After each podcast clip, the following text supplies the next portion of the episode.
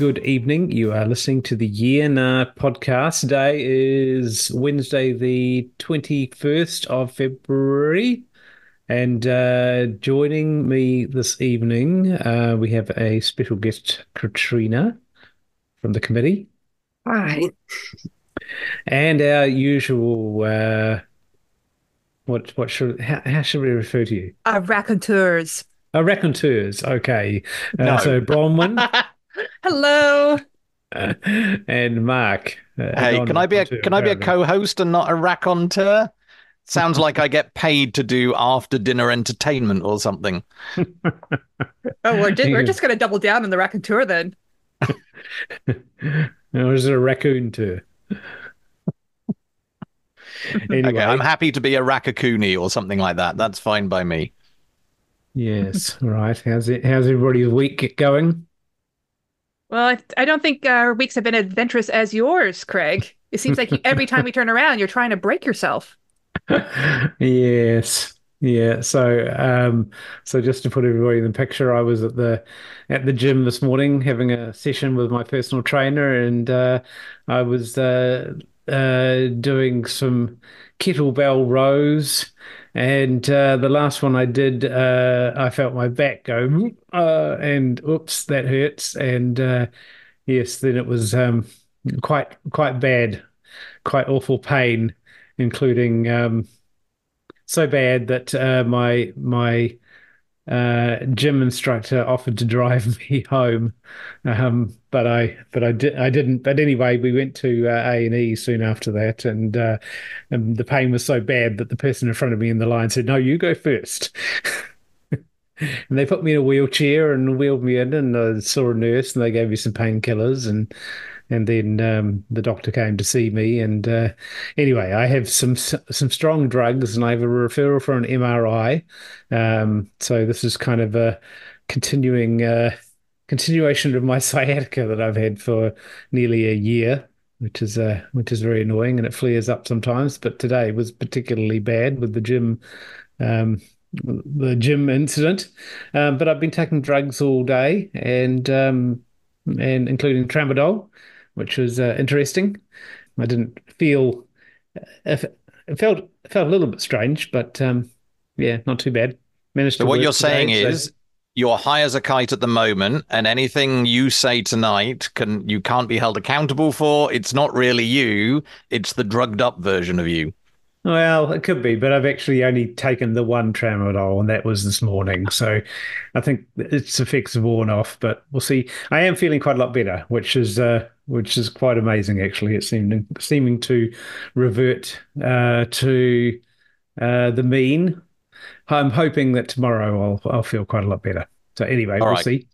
But Well, I am looking time- forward to getting. time- yeah, am Next time you getting this yourself- MRI and Yeah. um, getting some idea of what's going on that might be causing the issue. But next time you injure yourself, um, just before you come on the podcast, I want you to be high on tramadol when you're here, please, because it's a little bit boring leaving it to wear off. Well, uh, yes, maybe I should have just a little little uh, set of pills that I pop every uh, ten minutes. I, I mean, tramadol doesn't quite work like that. Oh, oh, come on, really? Tramadol's tramadol's the like it's effective on pain. It does its job, but uh no, it, it's it's not the fun kind of opiate. All right, am I am I going to have to fork out for cocaine for him, or uh, like, I don't want to do heroin, right? That's too much. But cocaine, What- I figure to wrong? make Craig more entertaining. What's wrong with acid? What's wrong with E? All right, is- all right. Craig on a trip while being all loved up sounds great for a podcast. yeah, I don't think it's going to happen. I don't know, Anyway. man. It's you know, I, I think uh, sometime this year it's going to be the Mormon temple opening up in Auckland, so we can easily just do a little day trip. Right, A trip. sure. Oh, I, I like the pun. Well, I guess that would be entertaining. Would we- would we have to uh, put out the the popcorn and uh, maybe go and see a movie as well? We could go and see a movie. Lovely segue.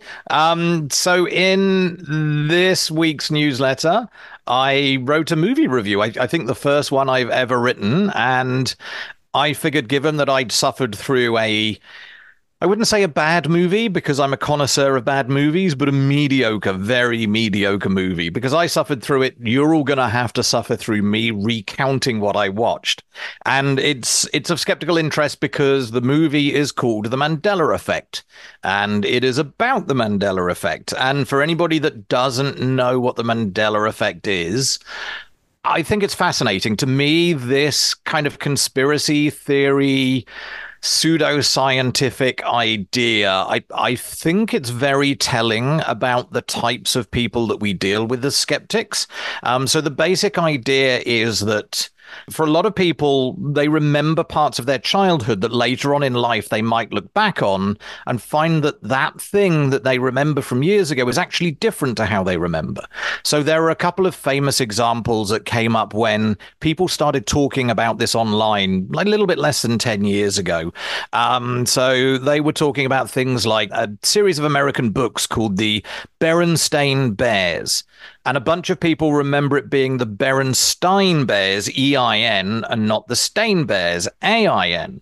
Um, yeah, that would be me. I remember reading them to my kids, and I, from whoa. memory, I would have thought it was the Berenstein Bears, but I probably just that sounds like a more plausible name to me. Yep. Yeah, mm-hmm. absolutely. And the, yeah. the one the effect is named after, the Mandela effect, is a bunch of people who found each other on Reddit who all seem to remember that Nelson Mandela died while in prison. And we're quite surprised to hear that not only was he released, but he became the president of South Africa. And this was news to them like, well, he, he died. How the heck did he end up becoming president? Now, for us normal people, the way we deal with this, it we'd go, must have misremembered. Obviously, I just made an assumption back then and it stuck in my mind, but it was different to what I thought. For a conspiracy theorist, for somebody who, A, doesn't appear to have any requirement for evidence to believe something, and B, has a level of arrogance that is galling, the more logical solution for them is that they must have slipped into a parallel universe where these things are slightly different. And that this is what Mandela effect believers are running with the idea that no, they didn't misremember Looney Tunes. The spelling of tunes is T U N E S and not T O O N S. It was spelt T O O N S in the universe they used to live in, but at some point they slipped into another universe where it's spelt T U N E S. And and so their memory is fine. They're not fallible. They can be trusted with everything. Um, and it's just a different universe that they found themselves in. Where luckily everything else is the same. It's not like they've got to a universe where plants are the dominant species and humans are hunted or anything like that. It happens to be an almost identical universe that somehow they've ended up in. Um, and so, as I said, the arrogance of this it just it just bewilders me that maybe that's just like a a lack of understanding of science, like a fundamental lack of understanding of what's possible and how things work. But yeah, just just the sheer goal of believing no, no, I couldn't possibly have got this wrong. And so people have amassed a whole bunch of examples, including a New Zealand one, which is really nice. So the New Zealand, uh, the main New Zealand Mandela effect idea is that New Zealand in this other universe that a bunch of people inhabited was off the northeast coast of Australia and not the southeast coast. People remember us being a lot further north. And when they see a map and see where we actually are, they're like, oh, I'm in a different universe now. Um, I, I, um, I will have to say, though, there's a lot of problems in terms of popular maps and where New Zealand is, or if New Zealand's oh, even yeah. on it. Like, Absolutely. so I think I, I would say, like, that's probably more reasonable of why people have a have the wrong idea about it. Yeah, sometimes people want to fit New Zealand on even if they're cutting off the poles, so we can get moved more often. And it, you know, there's a whole meme about it online. It's even I think there's a website, and it's even on some New Zealand government websites. They have maps of the world that don't, just don't feature New Zealand. New Zealand's totally cut off the map um, so yes, you're right. That's somewhat understandable. And if you want to go and have a look online for examples of the Mandela effect and the things people believe, there are hundreds of them. I mean, just just watching this movie about the Mandela effect, um, there were a few that I hadn't learned about before. You know, there was one scene that I talk about where the guy who's the lead, he's playing Donkey Kong, and I'm like, is that a subtle reference to a Man- Mandela effect thing? And I found a video on YouTube that only had a few hundred views, which was all about the pattern on the side of the barrels that get thrown down for Mario to jump over in Donkey Kong. And this this guy made this video, a two minute YouTube video, saying, "I don't remember being patterns on the side of the barrels, but now I'm an adult and playing it. Here they are." I think I've gone to another universe. Um, and so this scene, it's like, is that referencing this video that a couple of hundred people have seen? I mean, to me, it, it looks much more likely than, you know, jumping universes that when this guy played this as a kid, he will have played it on a CRT monitor, either in an arcade machine or at home. It would have been bad resolution and blurry. And later on, when he comes to play it in some kind of emulator on a full HD screen, the pattern's going to be a lot more obvious than when it was as a kid that that's just my thought on it. But yeah, so I the movie basically it takes a little twist on the Mandela effect. So the, the dominant theory is the universes thing the movie comes up with this idea that maybe we're living in a simulation. Um, and so the idea is that these little glitches, I guess it's a little bit like the Matrix. So in the Matrix, you had the uh, deja vu was a glitch that told you that you were just in a simulation. In this one, one of the glitches that we see is the Mandela effect. It's a misremembering, and and there are so many things wrong with this. I mean, not least of all, I can't think of a type of computer where a corruption could cause a persistent change in various different parts of storage all simultaneously. Um, it doesn't seem to make much sense to me. Um, the idea of a quantum computer running the universe and being able to hack it by using a quantum computer, which is what this guy does, it made absolutely no sense. And then I really choked on the idea when he was talking with this professor. So the guy who's in the movie, he loses his daughter it's all very sad, but then he starts to notice these Mandela effect things and he thinks, What is this? He finds a professor who he talks to, and they talk about maybe a way of getting his child back. But there's this one conversation with a professor where he brings up this theory he's got about how the universe is a simulation. And they talk about how, you know, if there's nobody in a building, you don't need to draw the inside, you just need to draw the outside and the shadows and this this lead character, our protagonist, who turns out is a programmer, he says, Oh, yes, that's known in computer game programming as procedural generation. Totally wrong. Like this, mm-hmm. I really choked on this bit because that's culling. Culling is when you figure out what people can see and you only render, you only generate those bits that you need to generate and render for the things that you're looking at. So the backs of walls and buildings aren't needed. Anything outside of the viewport isn't needed. There's a whole bunch of clever maths that computer scientists use to figure out what needs rendering and what doesn't need rendering. So it is clever technology, but procedural generation is something different. That's where you try and come out with a set of functions that could describe a world um, so that instead of having to actually draw the map, because in most games, the map that you play in on a computer game is hand designed by a bunch of people. Every rock, every tree is placed by hand. Um, sometimes well, sometimes badly, but it's all human done. But in procedural generation, you write a set of computer functions that describe the kinds of terrain that you will get. So Minecraft is a really good example. I put a video in the newsletter where a guy was explaining when they wanted to add caves, how they had to revisit a lot of the programming. But it's programming like, you know, how often do you get big hills and how big are those hills? And, you know, at a, at a very local level, what kind of disturbances will you get on ground? How often do you get trees? How much do trees clump?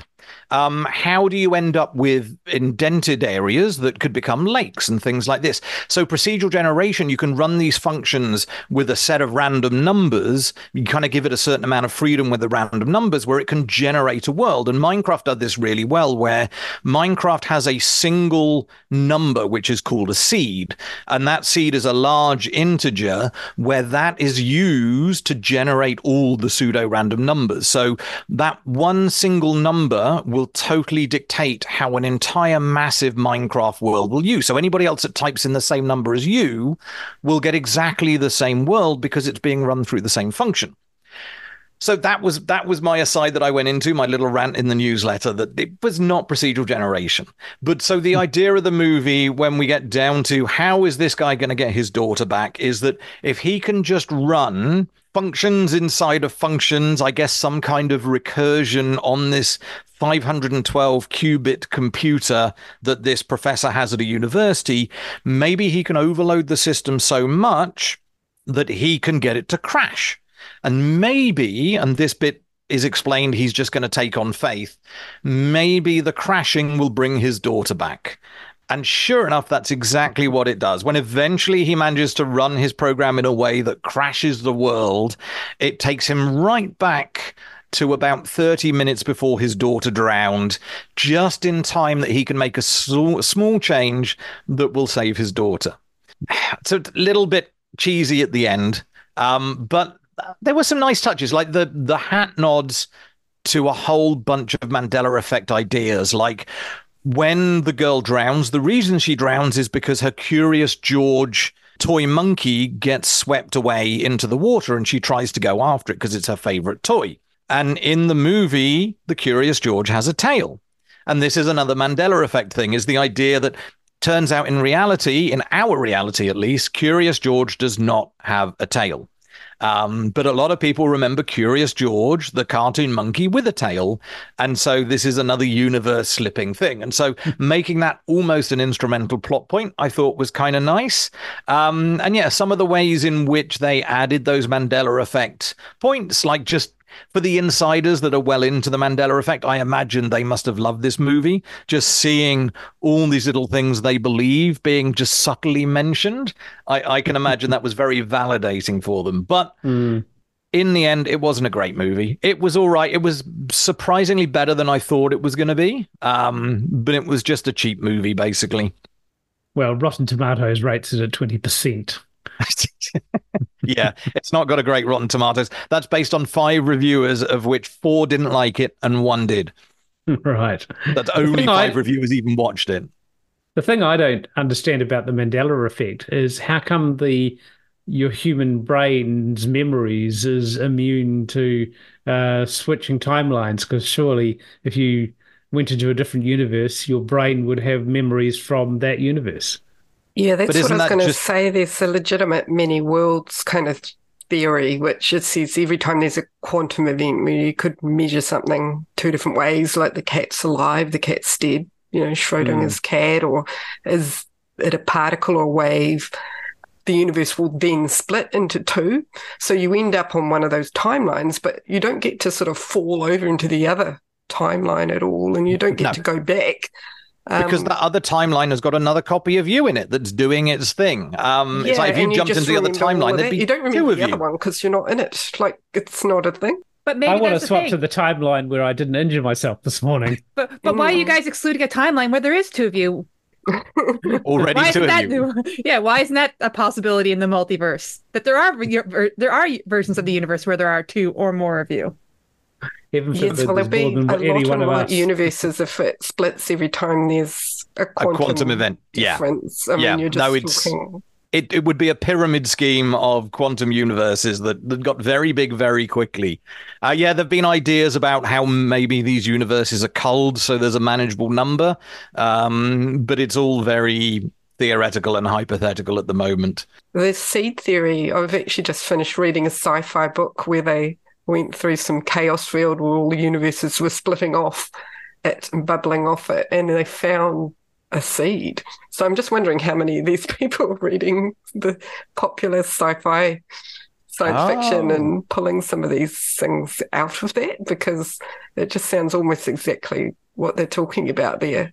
Yeah, and mm. Anathem is another good book that that has many worlds. But no, that that whole thing of people referencing public um, or popular culture, you see it so often. Like when I went to see David Icke speaking, like a lot of his theories are just based on movies he's seen. So when he's trying to describe something, he'll describe it for five or 10 minutes. And then you'll get the gotcha moment where it's like, it's just like. And so when I saw him, it was like, oh, yeah, well, the world is just like the Hunger Games. And then he was trying to explain the higher dimensions and the archons. And then suddenly, oh, yes, well, you have to understand the world is just like the Matrix. And it's like, does this dude just sit there and watch movies and let his mind run riot? Because that's what it sounds like. Probably. I mean, my, my sort of question about the Mandela effect is what is the balance of a lot of these Mandela effects being based on objects or movies or books in popular culture versus, say, as you say, Nelson Mandela, people just not or misremembering history? because I would say with something like popular media, there actually are there can be media like regional variations, and depending on how a show is released. Largely, we're going to see you know a lot of people ha- probably are used to a very different version of movies in China, or whether it's heavy censorship. Yeah, right. But I, do I, they have a different plot? Do they actually have different plot details? Yeah, I think um, they do. Or like no, you know, I, or I think um, you know, like with Iron Man, you know, there was a bit more of an evidence of a particular Chinese character who was a scientist, like one of the oh, uh, interesting. one of the um one of those Marvel yeah. films. If not Iron Man, then certainly the. I would hope that even the Mandela Effect supporters are doing enough homework to figure out when people have watched different versions of a movie rather than just claiming it's another schism of the universe. Um, but probably not. I mean, probably that you know they're out there actively fishing for misremembered things. Hmm.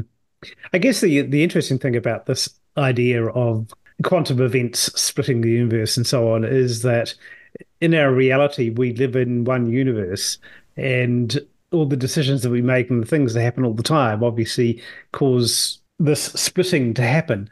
But surely only the universe that we're actually in needs to um, be maintained. All the other ones have just disappeared in their in their quantum wave uh, collapsing. Surely. I mean, this is a conversation that I'm sure could take multiple hours and, and for lots of podcast episodes if you want to do that much editing. But yeah, it, it no. feels like we're about no, to get onto free now. will and the illusion of free will, and, and it all gets very weird very mm. quickly. Sure. Yes.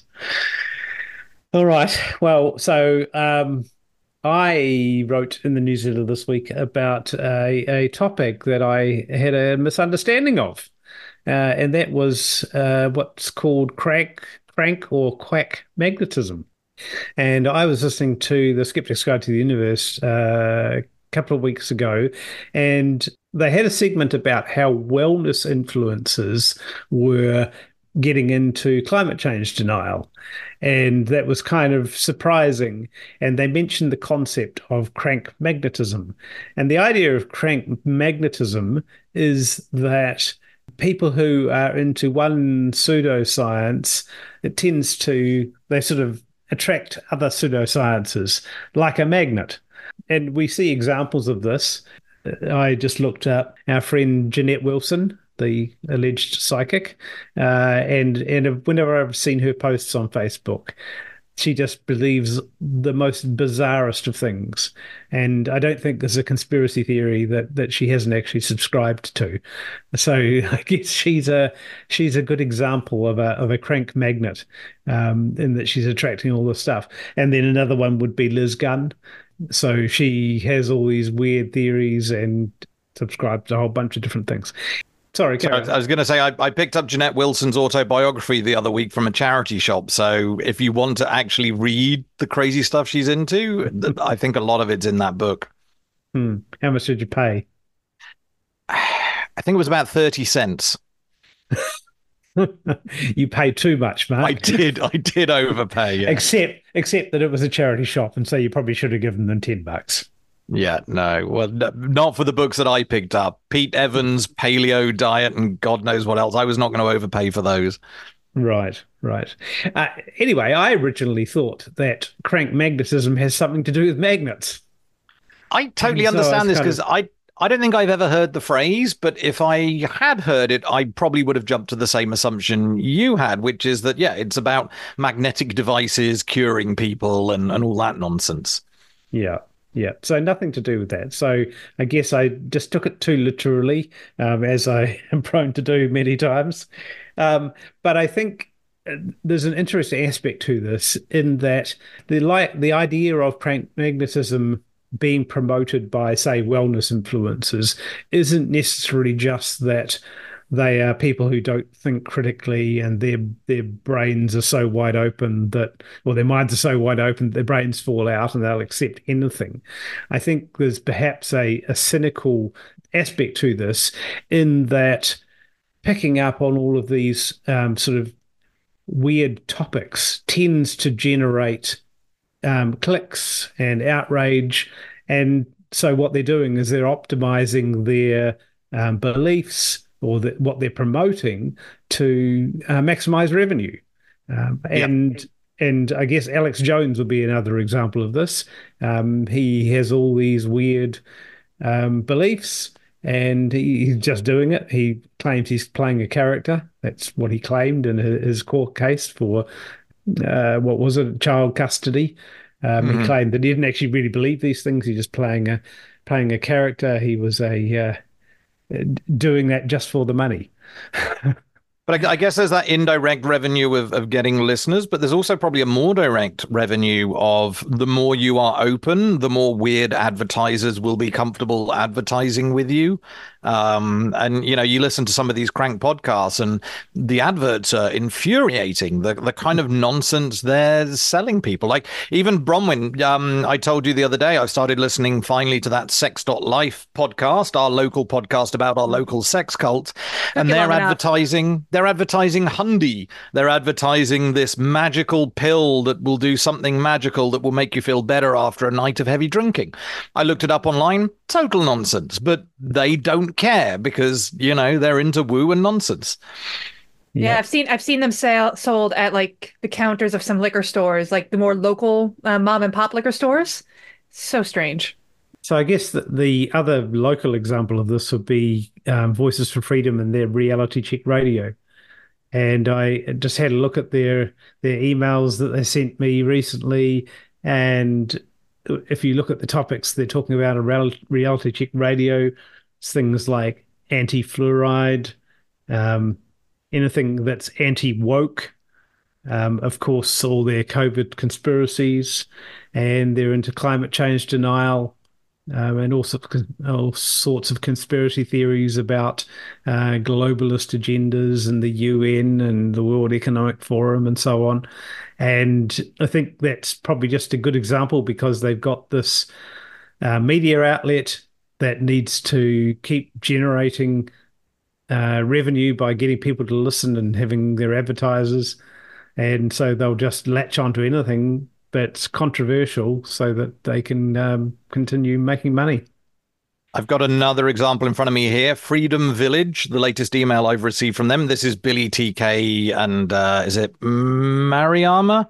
I think. But their email, their latest email is about weather control, truth, and tyranny. And in there, we also have adverts for a cell detox and buying a plot on a private paradise island away from government control. And oh, men's health massage sessions. No, that sounds a little bit different. Um, yeah, and some weird real estate agent who's obviously very friendly with conspiracy theorists, but it's the email never ceases to surprise me with the weirdness that it advertises and the new conspiracy theories that they seem to have picked up. and of course, I mean, as always, you can never tell whether these people just actually really do believe these things or whether they're just doing it cynically in order to gain an audience and uh, and make money out of it. You can never can tell, really, can you? Yeah, because the ones that are lying will will be just as convincing normally as the ones that aren't and truly believe it in telling you that no, they honestly do think these things work. It yeah, it like they're never going to admit it, right? It's just too embarrassing to admit that you don't believe it and you're just cynically making money off of people. Indeed, Donald Trump and election eh, denial. I think that they're the skeptics and the critical thinkers, and we're the sheep.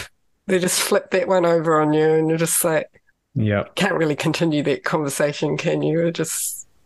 Anyway, so um, apparently the Therapeutic Products Act is dead.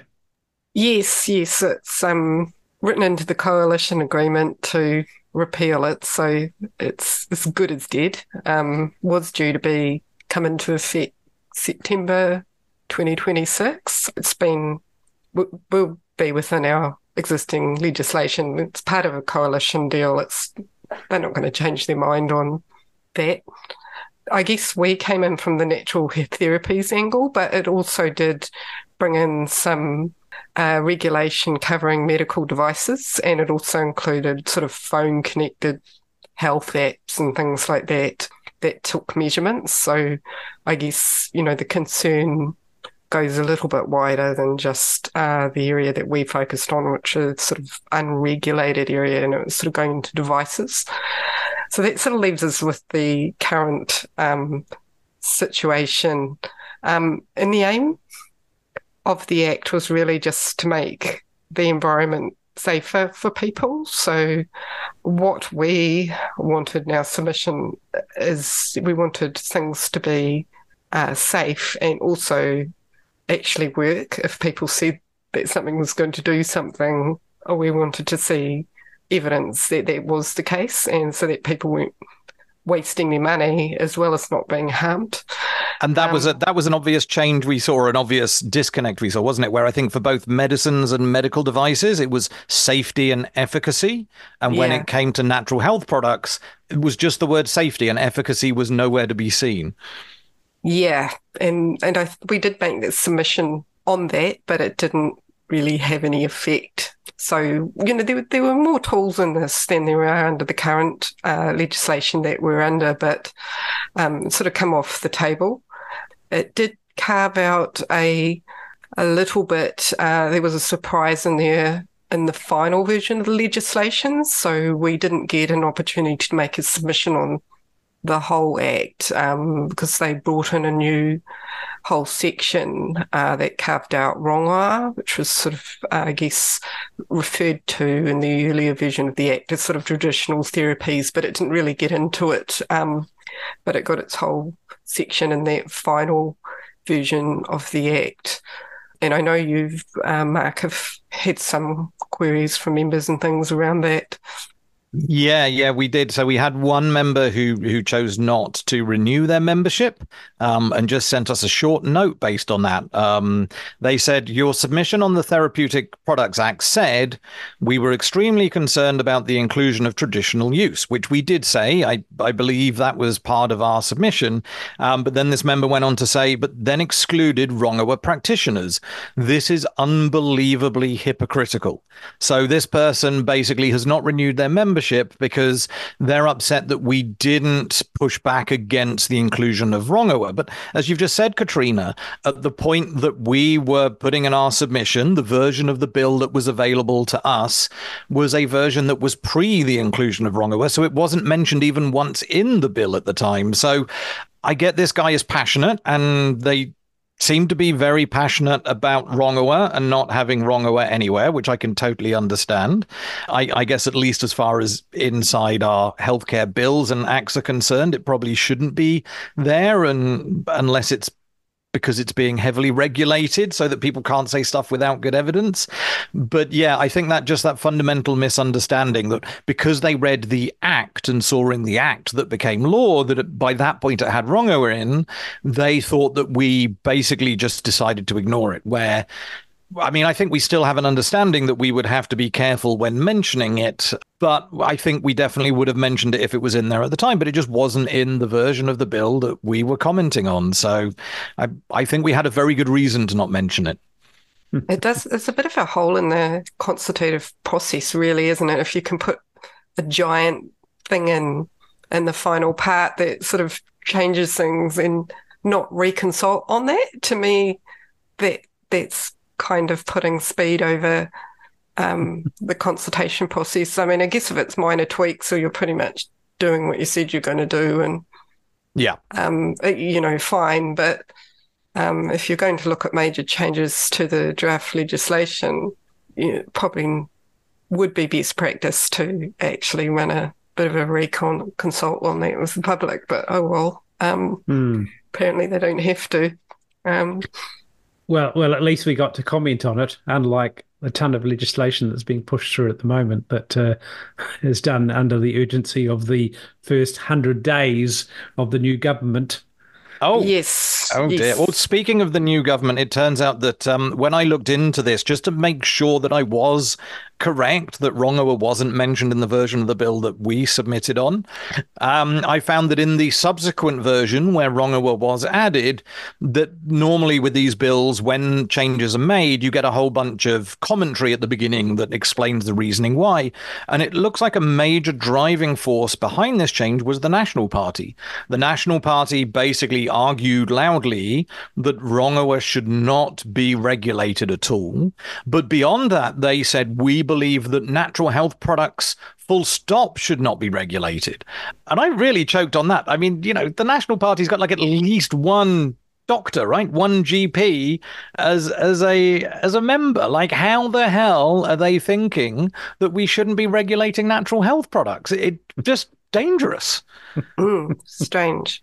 It yes, does, well, let's not get I, too I mean, deep I, into the political. I, I, mean, Craig, given that you are the parent of a medical doctor, would you say that C still get degrees in the medical school? Indeed, they do.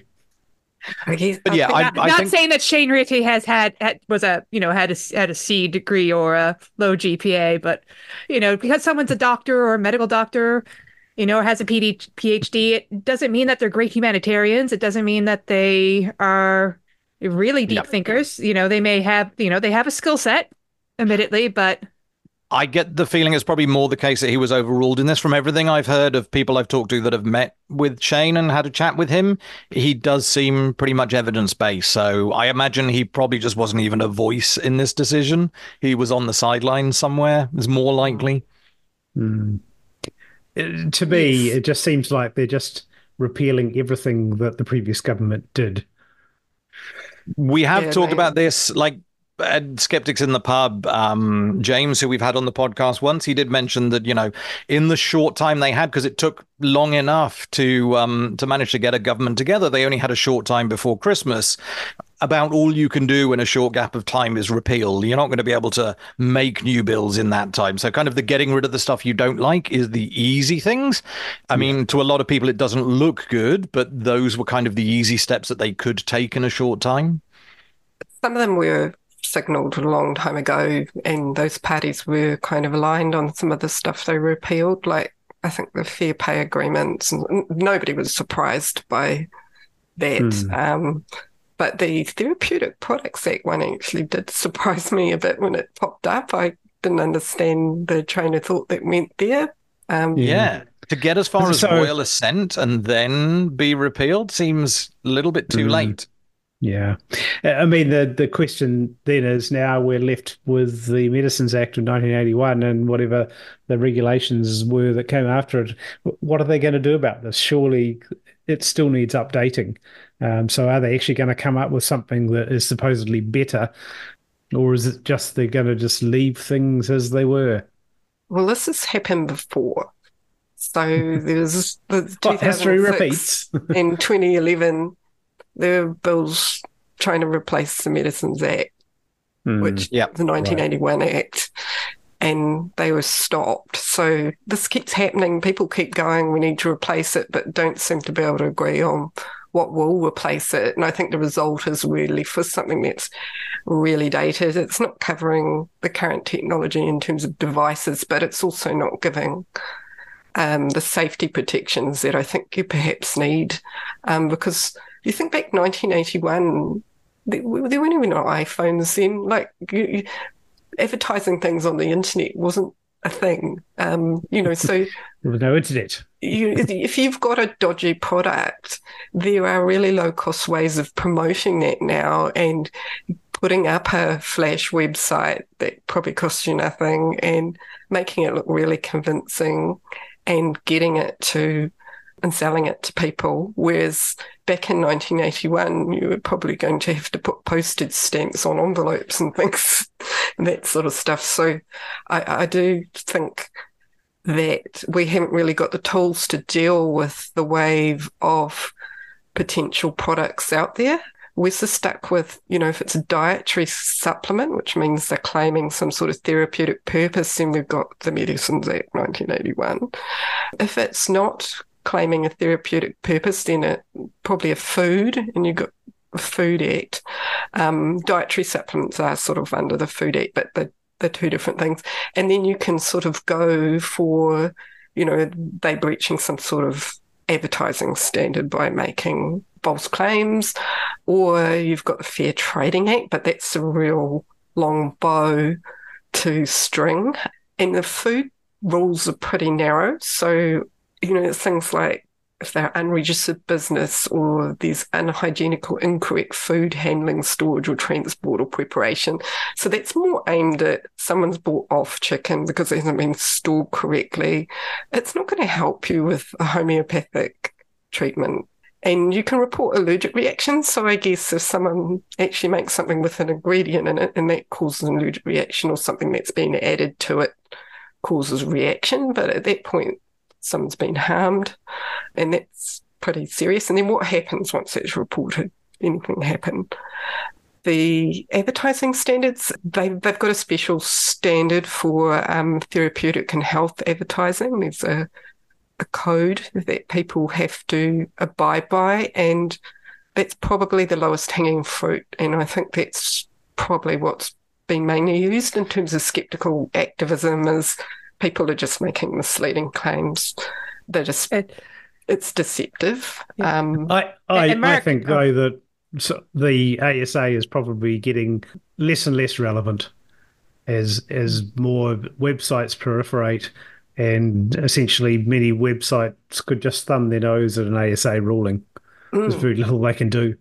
I mean, Mark, you and Daniel do quite a bit of this as part of the um, healthcare advocacy in the pub. So, I mean, what's been your sort of experience dealing with the ASA?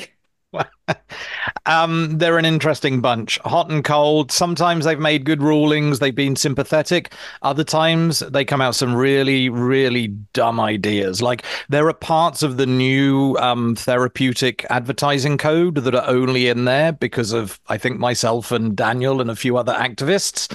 Basically, there are stringent requirements um, that you need to send stuff in as supporting evidence you don't need for any other codes. And I think they were just trying to put barriers in our way to stop us. I, I don't mean to be boastful about this, but we were basically the only ones really using um, that code in anger. And there were a whole raft of changes that happened after we started using it basically every other week. Um, but yeah, you know, there have been some really silly things that they've done. Like we got them in a bit of trouble with an acupuncturist when we reported a, a, local Wellington acupuncturist, and the acupuncturist got lawyers involved, and the ASA got a little bit scared. And now they've got a guideline that basically says we consider that a therapeutic product works if any um, insurance company will sell you insurance that covers it.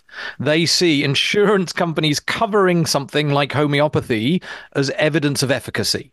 And it's like, in what possible universe, I guess this is back to the Mandela effect, but in what possible universe is an insurance company paying out for something evidence that it works? Like that's just that's a ridiculous leap to make. Um, and then the other one is that they say, well, if ACC pays out for it, we consider that must be efficacious. I've talked to the ASA. I've had a meeting with the ASA where the ASA has said to me to my face, the fact that we pay for these therapies does not mean we are claiming that they work. The ASA is very, very honest about this. They pay for therapies that they think are able to get people back to work, that are able to make people feel like they can become productive members of society again.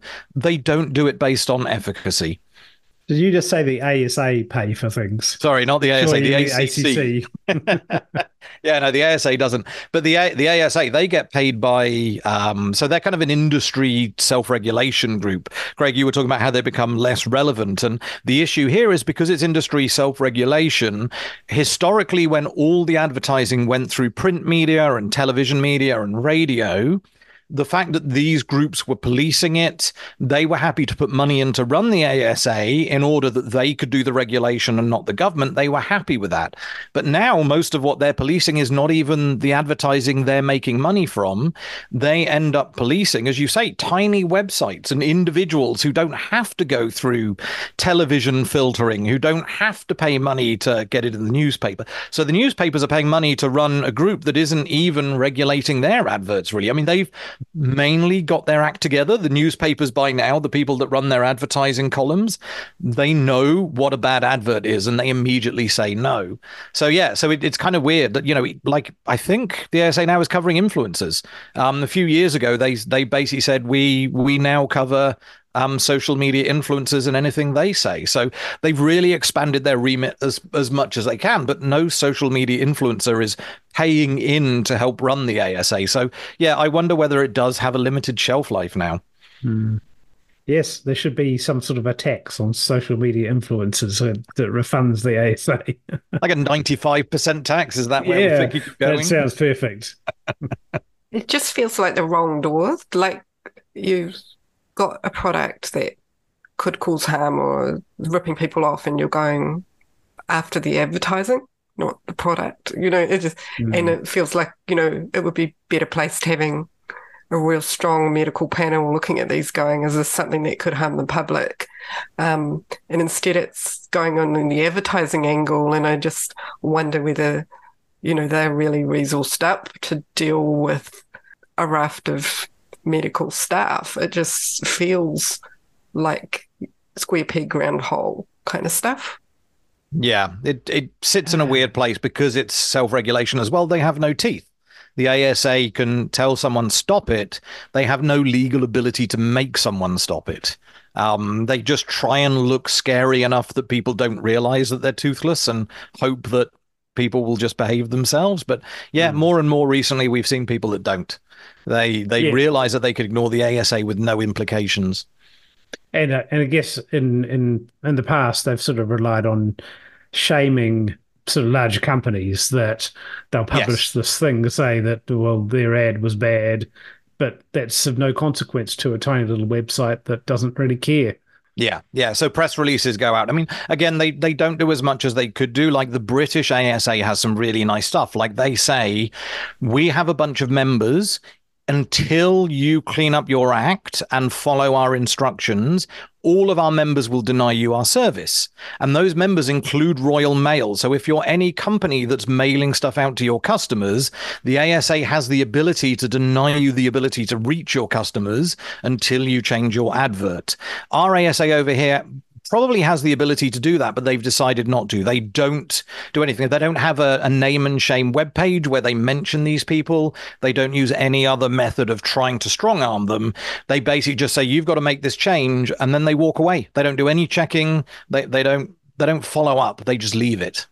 Yeah, there were, there were significant financial penalties in the proposed act for companies mm. and hmm. individuals. It had some real teeth. It also went a bit further than social influences, and it was kind of talking about anybody, um, you know, saying stuff. So someone's on Facebook and they're quite blatantly promoting their MLM that is selling some weird shake that is supposed to have health benefits, and they're talking about all these health benefits they're getting and how you should buy it, even if they're not an influencer as such, it could capture that kind of activity. And how far the enforcement of that went was probably making some people nervous, but um, but it was just a way of just putting people on notice that you know if you go and do this stuff, there's potentially consequences if you've got the information really wrong. Someone could use that product and um, find themselves in harm's way or not doing what they should be doing for their health. And you, shouldn't do that.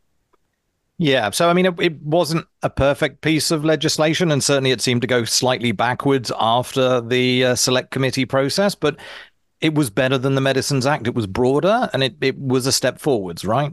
So, and... I don't know if they're going to come up with a replacement in this term. It seems like it would be quite a difficult to, thing to do with three parties in government, but um, and maybe they won't go there. And I'm not sort of sensing anybody making noises about that, but um, no, there's there's got to be the political will to actually do something about it, and I'm mm. and I'm sure that that the therapeutic products bill was um, in in design and everything for a long time before it actually saw the light of day. I think, yeah, it was a massive effort. I mean, reading just how thorough it was, they obviously put like tens of thousands of hours into it. I guess the thing that worries me is I don't really understand the reason why it was shelved, and that will be, you know, that that dictates whether there would be replacement legislation with those parties involved, really. But it just was seemed to randomly be, oh, and by the way, we're repealing this act, and I'm like, where did that come from? I don't understand this. Because it's perceived to be anti woke, I guess, and their voters didn't like things that were woke, and so uh, anything that's woke. Maybe it's just lack of it's regulation, therefore it must be bad. I don't know. There's I, a, that train of thought of, you know, people need to be at liberty to do whatever they like, and yeah. the market will make everything okay. I don't know. Mm, but I, I think yeah. without being conspiratorial, the natural health product industry is not small and it's not mum and pop. It's mainly large companies who are able to effectively lobby.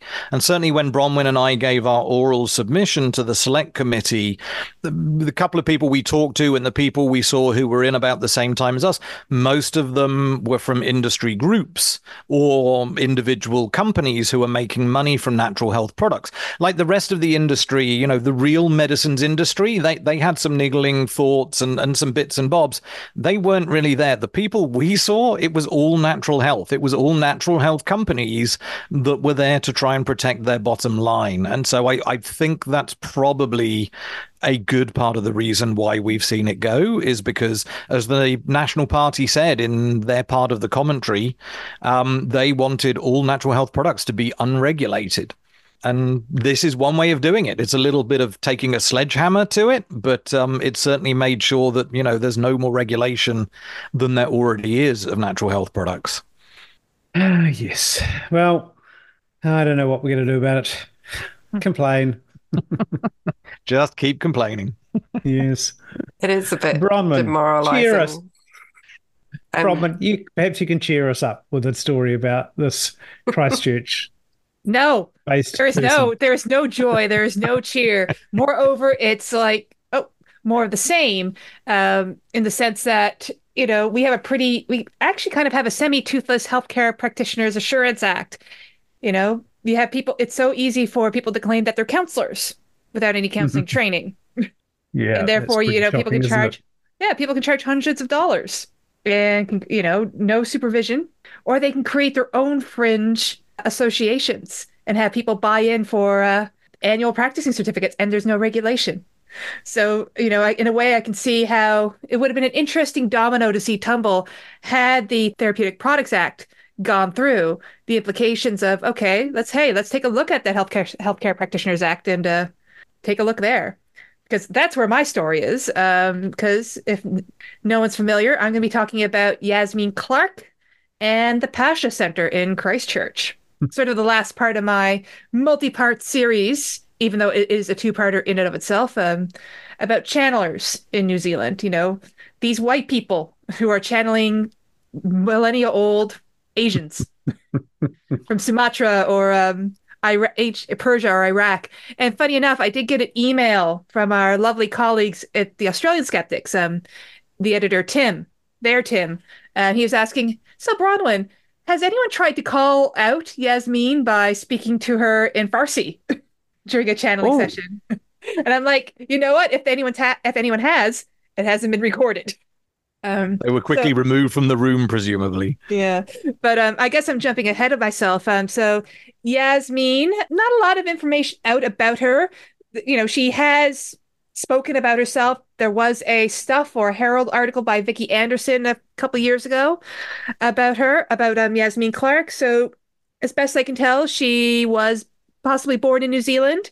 She was certainly living in the South Island around Mosgiel, Dunedin area from a pretty young age, and she claims to have been able to see ghosts but her channeling of spirits didn't really start until about 19 eh, maybe about the mid 1980s she got to meet her particular spirit this persian merchant named uh, pascha oh, well a, he was an advisor to cyrus the great. It was tabash who was the merchant. So pascha was was an advisor for cyrus the great and he started channeling through Yasmeen in the mid 80s while she was a housewife and teaching people how to do meditation in uh, Rangiora. And she just claims that it's kind of like, you know, the whole, this whole channeling thing for her is very much like, you know, you're walking backwards off a cliff. She kind of, you know, dissociates, her consciousness goes elsewhere, and Pascha comes through and starts talking. there are videos of this. She'll be speaking normally, and when she goes into the channeling, she sort of does a little prayer or a little bit of a meditation mantra, and then she starts talking in this really put upon generic fake Middle Eastern accent with her eyes closed. So she's not quite like uh, she's not as ballsy as Blair Styra, who will walk around with his eyes open and get a bit more animated. But um, from what I've been reading about Styra's early channeling, he would actually also keep his eyes closed and do that sort of put upon accent. Early days, it sounded pretty tame. You know, people would apparently go and go to her place and watch this watch her do these sort of channeling. I'm not sure how popular she was. I was I'm not sure how much money she made or if she ever sort of had a performance.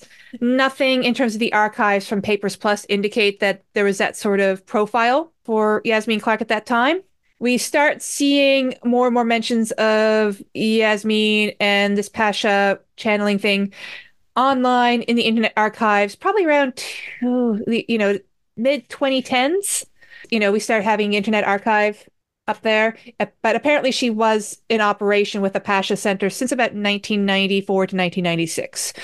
So what happened is that they started trying to formalize, you know, put together a center where people could come and get therapy from either Yasmeen one on one, Yasmeen or Pascha, or just Pascha. So she would completely channel the spirit and have sessions with one on one sessions with people. But they expanded the business to include, um, to start teaching people to be trainers in what they call Pascha therapy, which, from what I gather, is sort of really deep emotional work.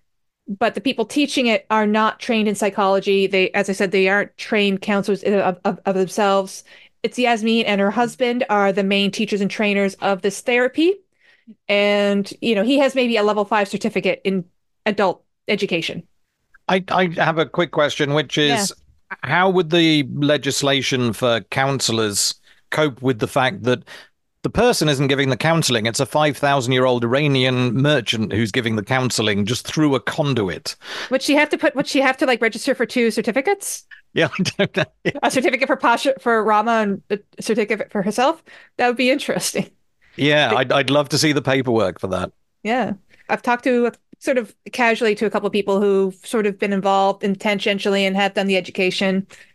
They it's just sort of deep work. You're go you, you know you do a lot of work with your trauma, but again, it's not quite it's not safe these people these people aren't trained and but what they do do is give people they started their own association for pascha therapists they collect fees for an annual practicing certificate they also uh, yasmeen charges for people to go through supervisions because once you become a pascha therapist and you do this four year program put together your business cards which is what you do in year one you learn how to put together your business cards so you can call yourself a pascha trainee therapist and you can work in a free clinic while you're a student. So here you are as a student in your first year, not knowing what you're doing, training people in a therapy that's created by someone who is who claims she's talking to a spirit. Looks a lot like it's a feeling your feelings really intensely kind of thing, which if you're not a trained psychologist, this could go very wrong. Um, yeah, yeah. And there's also a whole, it's like all about, you know, finding your intuition and then using your intuition to tell people how to find their intuition and who their spirit, identifying their spirit guides and claim that, oh, my spirit guide is talking to your spirit guide. It's just, yes. it, from a skeptical point of view, it's, it's just, it's falsehood upon falsehood. But one thing that's always sort of a hard angle to sort of, you know, hard position to hold when I'm writing these articles is that while it's, I can look at these therapists and these channelers, I'm like, yeah, no, there's people who do believe it and there's people who need to believe it and there's people who need this thing to be real and they're you know they're losing lots of money they're spending thousands of dollars um you know you can do the little short courses you know the overnight course like the you know two or three hours you spend 35 bucks you can do longer weekend retreats for maybe five to six hundred dollars or you can go overseas and go travel, do these tours to India, which are thousands of dollars. All this money sort of builds up. And if you're there for four years doing this course, you're spending tens of thousands of dollars. Mm-hmm. And the, these some damage can be done by exploring these things too deeply. Like I've heard stories about landmark and, and things like that where they've really made people, you know, yeah. just go too deep into the emotions and they're not you know, they're just not trained for that. And no aftercare. You know, unearthing things, it's snowballing stuff that shouldn't snowball. We should be giving people tools so that they can manage what's going on for them, not not necessarily just anything a bunch of emotions and then hoping for the best. That'll make them better. Um, and look, it may work for some people, but if someone's got some trauma going on, it could do an incredible amount of damage. And what's been interesting looking at sort of the the idea of the Pascha Therapy Association, it's you know, they don't really keep a register. So there's no accountability as to who is a paid up member who's maintaining their APC. They may have about nine names listed, and two of them are, you know, it's Yasmeen Clark and her husband, Jonathan Spark. When you look at their bios, they're in schools. They're people who are, you know, it's it's not their main qualification, but they're in high schools. They're doing counseling work in high schools, and Pascha therapy is kind of like one of their sidelines. Came across one person at the Burnett Foundation, which is sort of um, well, that used to be the AIDS Foundation of New Zealand. Well, one of their um, counselors has a Pascha therapy qualification. And they have actual, you know, people who actually have proper psychotherapy. If you're a psychotherapist, you are part of the healthcare, you are covered under the um, Healthcare Practitioners Insurance Act. Well, they have people with proper psychology and count and you know psychotherapy qualifications who are using this qualification, who are who have this um, certification. It's so Bronwyn, th- this reminds me of a few years ago when we went to the Jesus for NZ rally in Parliament. Uh-huh. And afterwards, we went to the pub and got chatting. And um, a lovely young woman came over and joined us who uh, said that she'd overheard our conversation and she was sympathetic, which we thought, great, another skeptic. And eventually it turns out she was a tarot reader.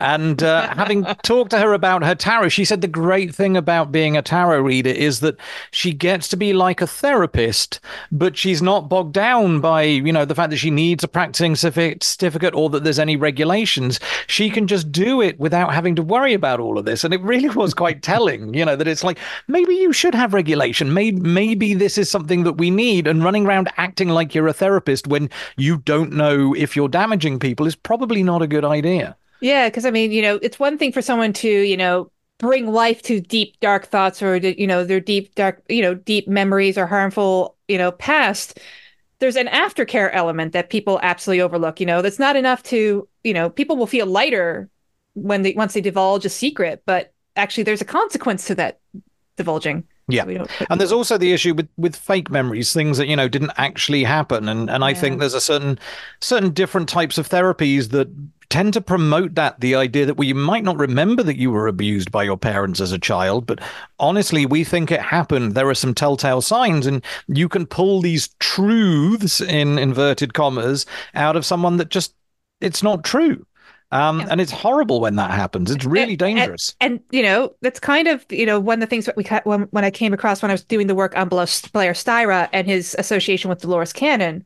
Well, she was sort of developer of um, what was it, quantum QHT, a quantum therapy, which is a past life regression therapy. so it's definitely definitely within this whole this whole market.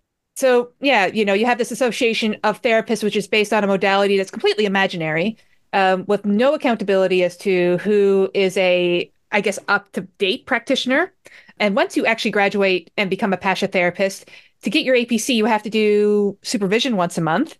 And you can get a super- supervision from another Pascha therapist, but you know, Yasmeen does charge. She was 140 bucks an hour or something, or 140 bucks for a supervision session. There, it's, it's not quite clear what the ethics committee is like, uh, you know, how you go through the complaints process. You know, you can make a complaint, but it's just not clear as to, you know, how many complaints have been made. No transparency about, you know, how they deal with problematic practitioners.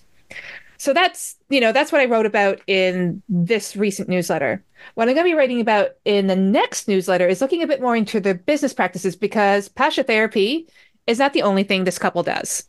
No, they are co-owners with Franco Hecke of uh, NZ Spirit in the South Island. So uh. NZ Spirit is one of the big one of these big big festivals, which you know, great music from what I can tell, but also a lot of what we would call woo or some very questionable stall holders. Um, really big connection to you know sort of that sacred, you know, some very questionable people in the sacred sexuality space, anti-vax, you name it.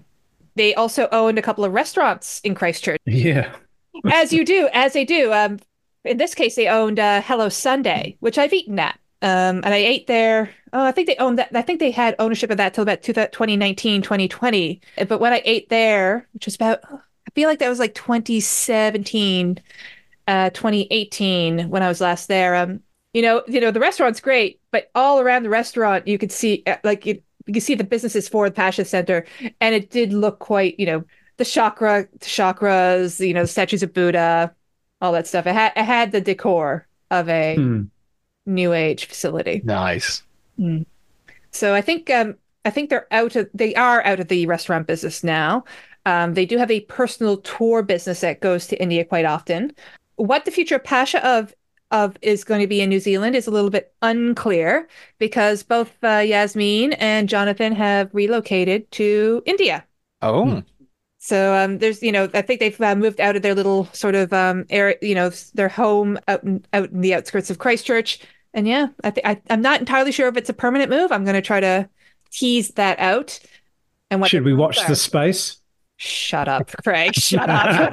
but yes, watch this space because I always update my stories. I didn't even notice she overuses this phrase. Oh, but I love it. It's my it's my tag. It's my tagline. It's my catchphrase. But yeah, watch this space, Craig. I'm gonna make you edit that every time. But you know, so there's good. some there's some interesting developments that are coming in for that for that couple, and you know, who who is going to be holding up the mantle of Pascha in Christchurch, or does it start fading away once you lose your gurus? Cool. Looking forward to the article in a couple of weeks. See what else you've managed to dig up. Oh, I hope to dig up more. Very good. So I guess we should find out what's happening around the country. Yes, yes.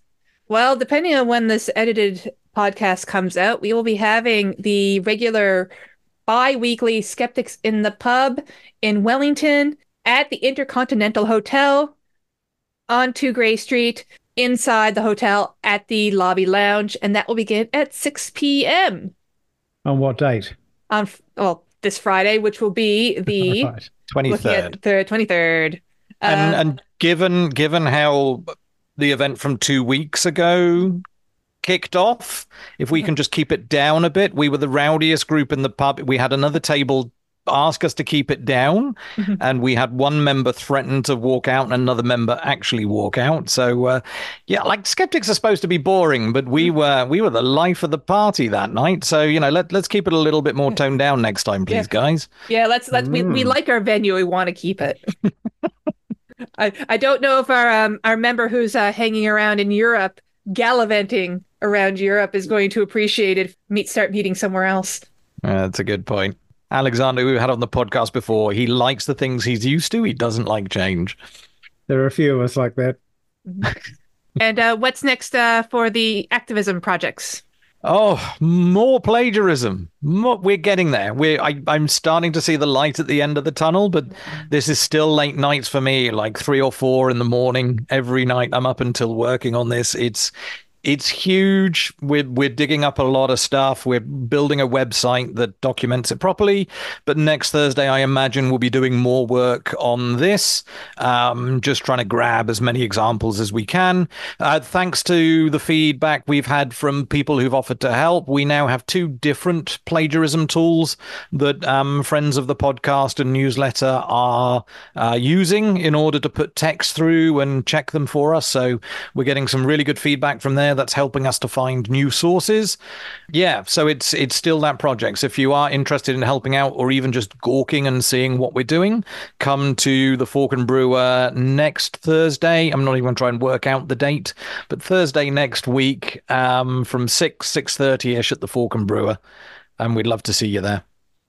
It's a real nifty interface you had going there. I could even use it. So I'm really excited about this project that I happened to pick something, you know, I went, these two things are the same. It's it's they're the same. Mm. Um, it's so, pretty clever. Um, oh, yeah. So basically the interface we built. You you pick one of this person's books, and then it gives mm. you a drop down listing all the sources that we think have been copied from, and you choose a source, and then it brings up a set of blocks of text on the left and right, and it highlights where they're identical. And when you hover over it on one side, it'll light up the matching text on the other side, and it just gives you a really good idea as you scroll down the pages just how much text is matching, and it's I think, yeah, when you first look at it, it's like, no, it can't be this much. Surely, surely not this much text has just been lifted. It's it's quite surprising, and I, I'm really looking forward to it being public. Not looking forward to the potential for legal backlash. So we will be talking to a lawyer before we uh, go live with this. Um, there's certainly risk involved. So please, if you're not an active member, pay for your membership and uh, and help us afford our legal fees when we get sued for defamation.